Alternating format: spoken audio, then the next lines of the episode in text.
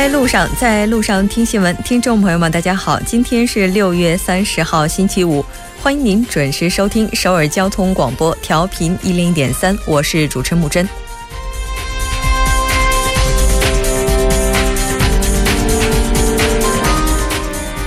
长久以来笼罩在半岛上空的北核问题，此番文在寅总统访美能否拨云见日？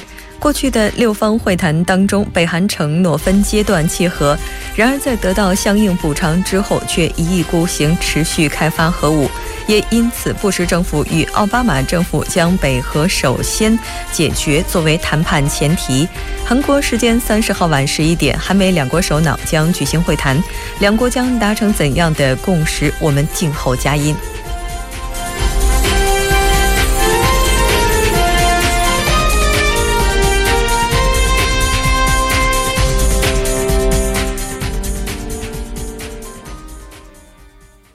好的，接下来我们来关注一下今天的要闻新闻。在韩国，韩美首脑会谈会面，特朗普握手杀和谐亲近。文在寅对特朗普铁腕外交表示认同。新闻在中国，中国驻美大使表示，美对台军售违背中美领导人会议精神。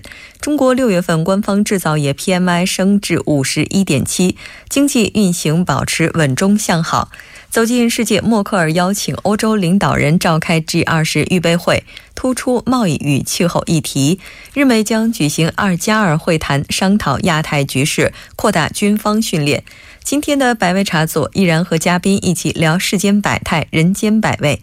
今天我们请到的嘉宾是来自空中银河影业韩国有限公司首尔代表，CK Entertainment 有限公司共同代表赵山。从每周一到周晚六点了解最新动态，锁定调频一零点三新闻在路上。稍后是是广告时间，广告过后马上回来。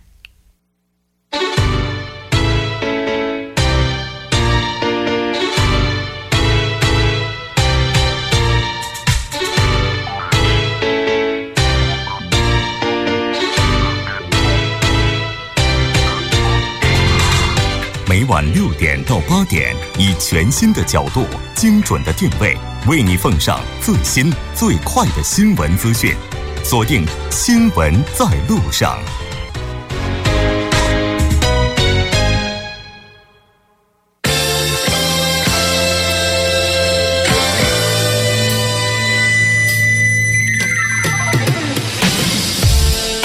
好了，欢迎回来。接下来为您带来我们今天的新闻，在韩国带您了解当天主要的韩国资讯。接下来我们就连线特邀记者申海燕，海燕你好，主播好，各位听众好，很高兴跟海一起来了解今天韩国方面的主要资讯。我们先来看一下第一条。好的，第一条新闻呢是韩美首脑首次会面，特朗普握手杀，和谐亲近。嗯，提到了握手杀，我们来看一下目前韩美首脑会谈首次会面的一些相关报道。嗯，好的。韩国总统文在寅呢，二十八号当地时间的二十八号呢，抵达华盛顿，展开了为期五天的访美行程。这是他就任这个总统以来呢首次的出访。今天上午呢，文在寅与特朗普在白宫举行了会谈，就两国关系的发展和双方关切的问题呢交换了意见，并签署了联合声明。随后呢，还共同会见了记者，介绍会谈的结果。那特朗普呢，今天在与文在寅会面时表示。祝贺文在寅当选韩国总统，这是一场非常精彩的选举。特朗普呢还称说自己预想到了文在寅能够当选总统，再一次对此表示祝贺，欢迎文在寅总统来美国进行访问。那就美国这个韩美首脑会谈的主要议题呢，特朗普表示会对北韩问题和贸易等进行交流。嗯。提到的所谓贸易，可能就是韩美之间的 FTA 问题了。那我们也了解到，今天在韩国有很多家媒体也都刊登了韩美总统的握手照，也就是刚才我们提到的握手杀。我们来看一下。呃，是的，没错。文呃，这个韩国总统文在寅呢，在当地时间二十九号的下午六点抵达白宫，下车后呢，与在门口等候的特朗普热情握手，握手呢持续了四秒，气氛十分的融洽。这是两国领导人就任后的首次会面。文在寅还和特朗普夫人呃梅拉尼亚呢呃互相致以问候。值得一提的是呢，特朗普的这个握手之交呢，闻名于握手界，人称握手杀。在和日本首相安倍的一战中呢成名。他还曾无视德国总理的握手邀请，引起了媒体的关注。那昨天呢，文在寅和特朗普握手时候，呃，握手的时候呢，笑容满面呢，而且呃，互搭对方的这个胳膊，已是亲近的关系，现场气氛融洽。呃，在这个简短而友好的会面结束后呢，特朗普在白宫设宴款待文在寅夫妇。晚宴上呢，特朗普再次与文在寅握手。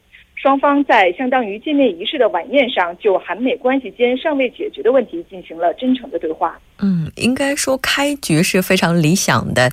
再过几个小时呢，两国领导人也会进行正式的首脑会谈。我们在这里也可以预祝成功。接下来我们再来看一下下一条。呃，好的，下一条新闻是文在寅对特朗普铁腕外交表示认同。嗯，我们来看一下具体的报道。呃，好的。文在寅呢，在当地时间二十九号下午呢，在美国白宫与特朗普共进晚餐。呃，文在寅呢在席间表示，过去美国对北韩问题的重视呢，仅停留在口头，希望特朗普优先重视朝核问题。他本人对特朗普的铁腕外交呢表示认同。文在寅称，如果特朗普能够解决朝核问题，这将是美国历任总统都未能达成的一个伟大的成就。呃，特朗普呢将成为一名伟大的总统。文在寅还说，呃，韩国是二战后解放的国家中唯一一个同时实现了经济增长和这个民主化的国家，而韩国的呃这个民主主义和资本主义呢是从美国移植来的，美国应该为韩国的成功感到高兴。呃，此外呢，文在寅还对特朗普就任美国总统后取得的这些经济成果表达了祝贺，并且表示呢，美国的经济成果也为韩国带来了新的希望。文在寅在晚宴开始前的这个致辞中呢，表示希望能与特朗普总统保持长期的合作，最终实现半岛无核化和建立半岛和平体系。主播，嗯，是的。那其实关于这个相关的方面呢，文在寅也是做出了其他的一些阐释。当然，稍后的话还会有一些其他的报道，我们也可以继续继续的话，未来不断关注。那关于相关的情况，先了解到这里，再来看一下下一条。好的，下一条呢是韩国议员李海赞与中国外长王毅会面的消息。嗯，应该说这是另外一条线了。来看一下现在的话，李海赞与王毅在中国具体的会面情况是怎么样的？呃，好的。呃，据外交界今日的消息呢，韩国执政党共同民主党的议员李海赞呢，应中国人民外交学会的邀请，在本月，也就是呃六月二十七到二十九号呢，出席了亚信非政府论坛第二次会议。并在二十八号的呃，并在二十八号呢，在北京的一家餐厅和中国外交部长王毅会面。嗯，我们也看到呢，有一些分析也指出来，像这次的话，韩国总统特使身份访华的李海赞，在首脑会谈期间，也就是在这样的一个时机和王毅部长会面，这个可能会有一些其他的深意。呃，是的，呃，有分析人士呢指出，此前呢以韩国总统特使身份访华的访华的李海赞呢。在韩美首脑会谈即将举行之际，与王毅会面，双方呢可能就在这个半岛部署萨德反导系统问题上呢交换意见。呃，外交界推测呢，王毅很有可能向李海赞重申了中国政府的原有立场，也就是说反对在半岛部署萨德反导系统。那李海赞在上月的十八到二十号呢，曾以韩国总统特使的身份对中国进行访问。当时呢，王毅指出，萨德入韩呢，成为了两国关系的绊脚石，要求韩方呢妥善处理这个问题。关于这次访华呢，李海赞方面只表示，此次呢是以个人身份访华，没有具体透露与王毅的对话内容。也有北京的消息人士称呢，李海赞最近为出席亚信的非政府论坛，以个人身份访华。但是呢，有这个观点推测，在韩美首脑会谈在即的时候呢，李海赞赴华。会见这个中国外交部长呢，是韩美呃，是韩中两国在尝试沟通。嗯，因为毕竟想要和平的解决北核问题的话，这确实是需要各方共同的努力。我们再来简单了解一下今天的最后一条新闻。好的，最后一条新闻呢是韩政府积极评价美国制裁名单增纳这个涉北韩呃涉北企业及个人。嗯，来看一下相关的一些报道。呃，好的。韩国的外交部官员呢，今日表示说，韩国政府对美国将与北韩交易的两名中国公民、一家机构和一家企业列入制裁名单，给予了高度的评价，称此举呢为了实现韩半岛无核化做出了贡献。该人士呢还指出说，美国政府根据本国法律和行政命令，对参与北韩非法活动的金融机构、企业及个人实施制裁呢，是对联合国安理会涉朝呃涉朝决议的一个补充。致力于阻呃致力于阻止北韩开发核岛及相关金融活动，对实现半岛无核化做出了贡献。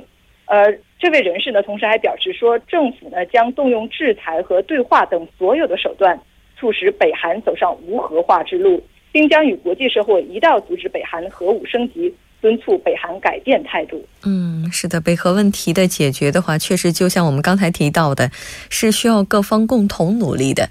那非常感谢今天海燕给我们带来这一期连线，我们下周再见。再见。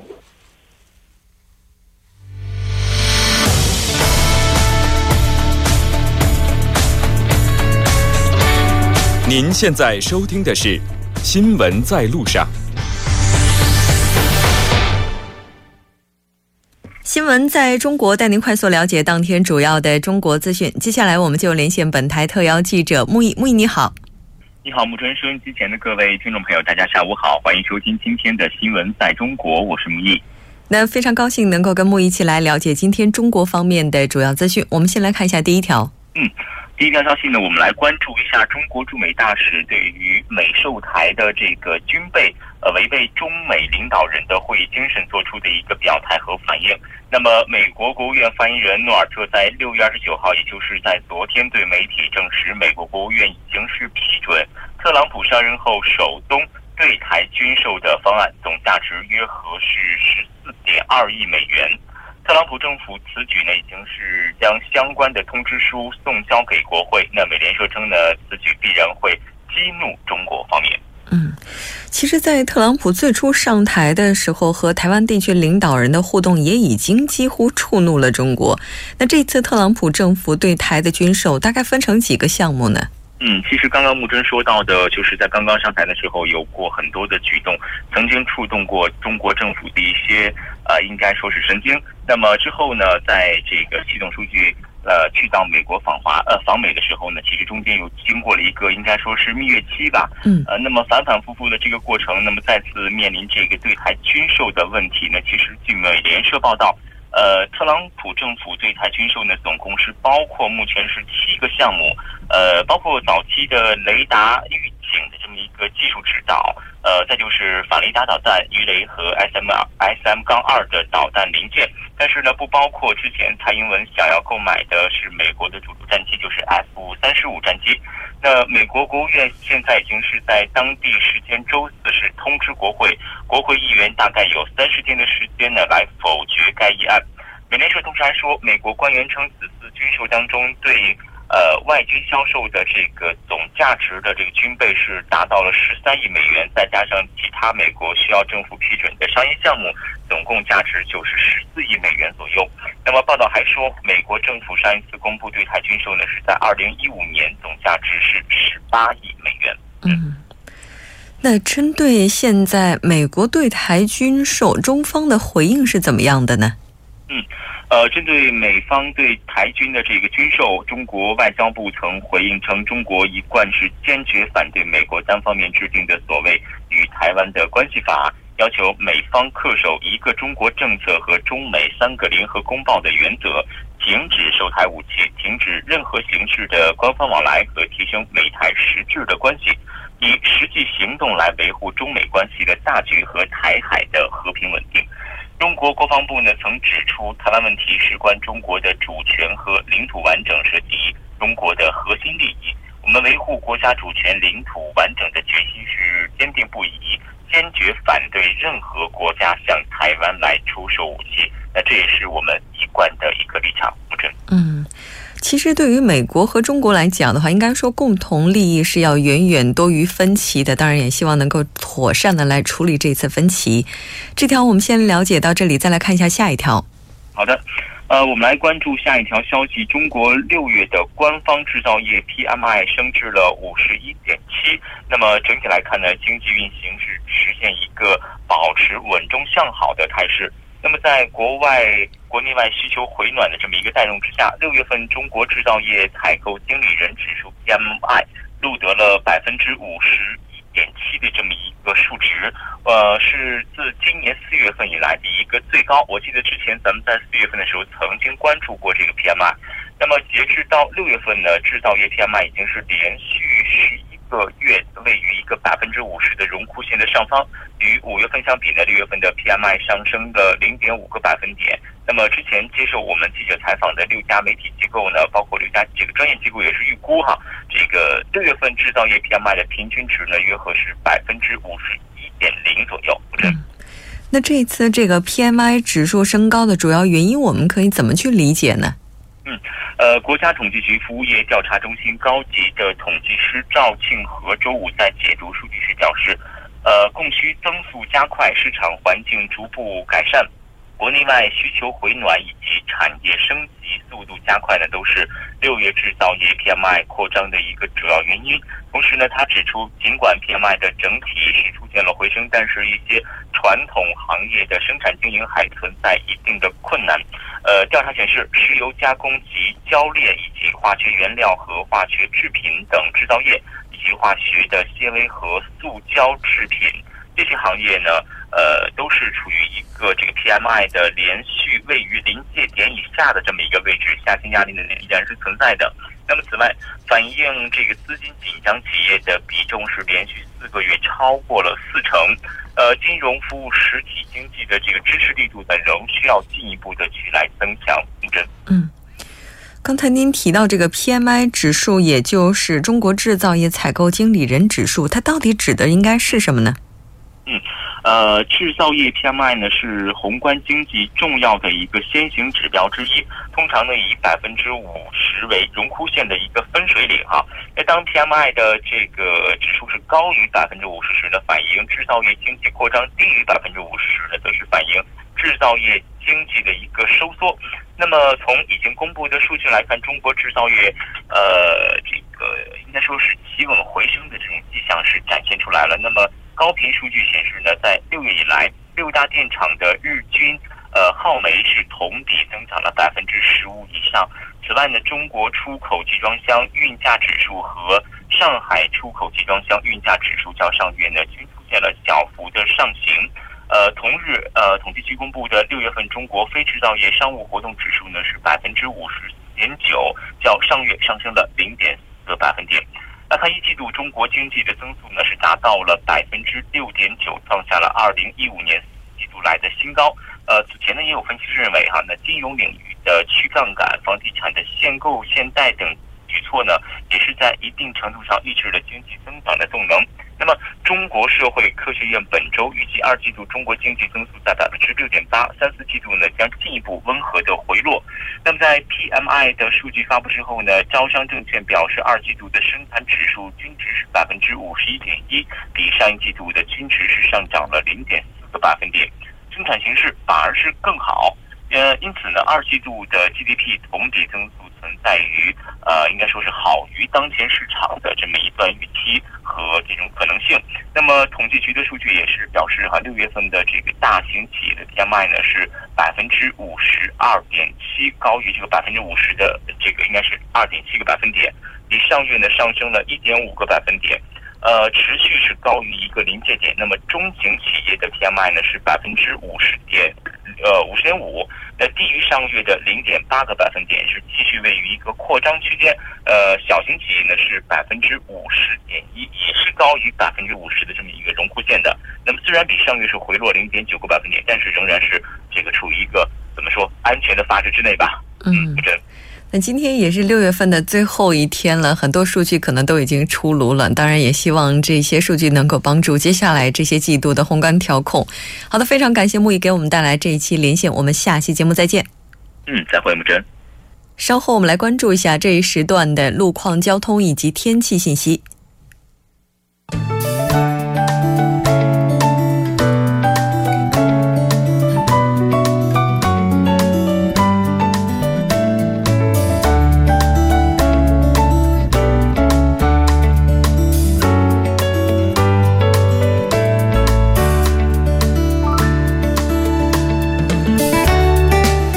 晚上好，今天是星期五。这里是由影月为大家带来今天的首尔市交通及天气情况。那现在是晚间六点二十二分，我们首先播报一则集会的通告。那在今天下午的三点开始，在这个世宗大道的光化门北侧广场，有全国学校非正规职工会成员的集会游行活动。那有大概这个两万名的成员聚集，行进的路线是从首尔市厅到世宗大道的十字路口、中路一街、中路三街、清溪三街，最后到达灌水桥。那大约是两千米的路段，占用三到六个车道。那受其影响呢，中路和世宗大道以及射击路。新内门路等周边路道呢，拥堵现象比较严重，还望后续交通右侧通行。好的，接下来我们继续关注一下交通事故，在平泽到始兴高速道路平泽到始兴的一车道，那有关于私家车的追尾事故，那目前呢有工作人员正在处理作业当中，后续交通则从朝岩交叉路开始停滞不前。第二条是发生在南部循环路鹤椅站到大智站之间呢，这个施工作业虽然已经接近尾声，但目前该路段封道的情况还是比较多的，还望大家小心驾驶。好的，最后我们再关注一下今明两天的天气情况。今天晚间至明天凌晨多云，最低气温零上二十二度；明天白天阴，最高气温零上三十一度。好的，以上就是这一时段的天气与交通信息，稍后我还会再回来。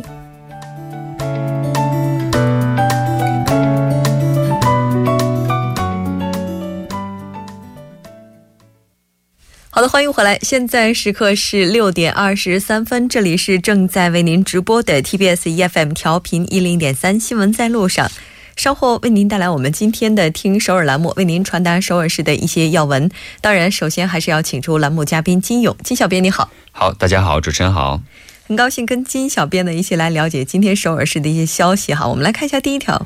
好，第一条消息呢是韩国国土交通部表示啊，首尔到京畿道襄阳的高速公路呢，今天将全线的开通。嗯，开通之后啊，首尔到襄阳的时间呢缩短为一个半小时。嗯，然后从仁川呢到襄阳的时间缩短缩短了两个半小时。嗯。啊，缩短为两个半小时哈，就是分别都节省了大概四十多分钟。嗯，啊，这样的话呢，缩短时间的同时呢，而且也节省了非常多的经济的支出，是大概也节省了大概两千亿韩币哈。而且呢，据了解，在这个东红川岛襄阳的七十一啊，东红川到襄阳的七十一点七公里的高速公路上哈，有一段是属于高架桥呢那个部分，而且呢。我们都知道，在高速公路上都会有出现一些那个休息站，对休息站。嗯，然后它是首次采用了国内第一个高速公路呃高架上的一个休息站。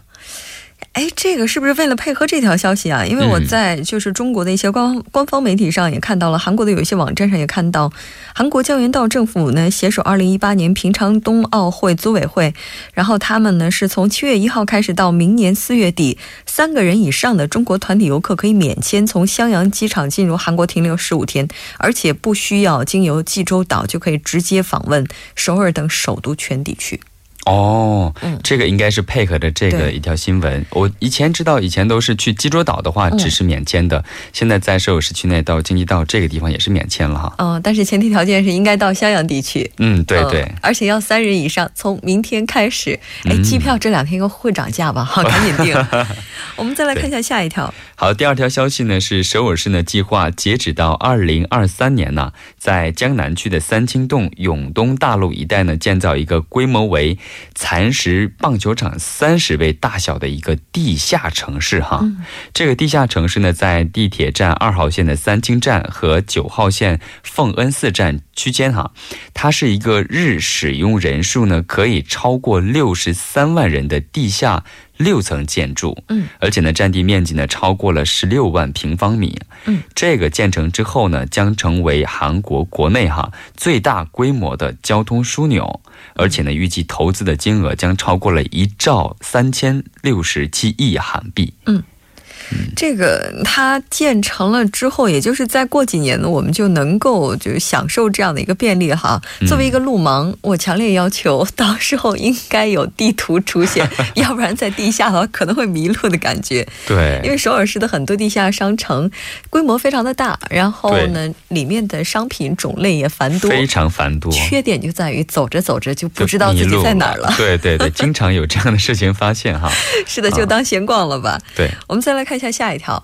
好，第二第最后一条消息呢是和这个创业有关系的哈。现在首尔市呢打算招募第十届 DMC 创业中心的入驻企业，就是说只要是你有创意的一个设计师个人，或者是你有创意的这样的设计公司。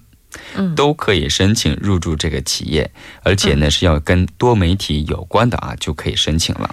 它是类似于就是像孵化器的。一种形式，这些企业的话就可以来到这里进行这个前期的一些培训呐，一些支援。这个这个地区呢，首尔市呢会给一些，比如说办公地点租赁费用的免租政策，或者是设备一些支持，还有一些给你提供一些相关的教育培训，还给你。帮你做一些宣传等方面，嗯，其实申请资格啊，其实刚才也说了是多媒体方面的，但是呢，你需要成立这个公司呢不到五年，嗯，然后呢，你这个公司的是一个一到五人的一个小公司才可以啊，也就是为这些青年创业者来提供机会。对，这是一个初创公司的一个帮助政策哈，应该还是有面试的吧？对，有面试，而且呢，申请时间呢是从下个月的十号到二十一号期间，然后呢，可以通过首先呢需要资料审核，然后呢第二次呢将进行一个面试，面试过程当中你要审呃准备一些审核资料。嗯，是的，没错。如果您符合条件的话，就可以抓紧了。非常感谢金勇，我们下周再见。好，再见。稍后半点过后马上回来。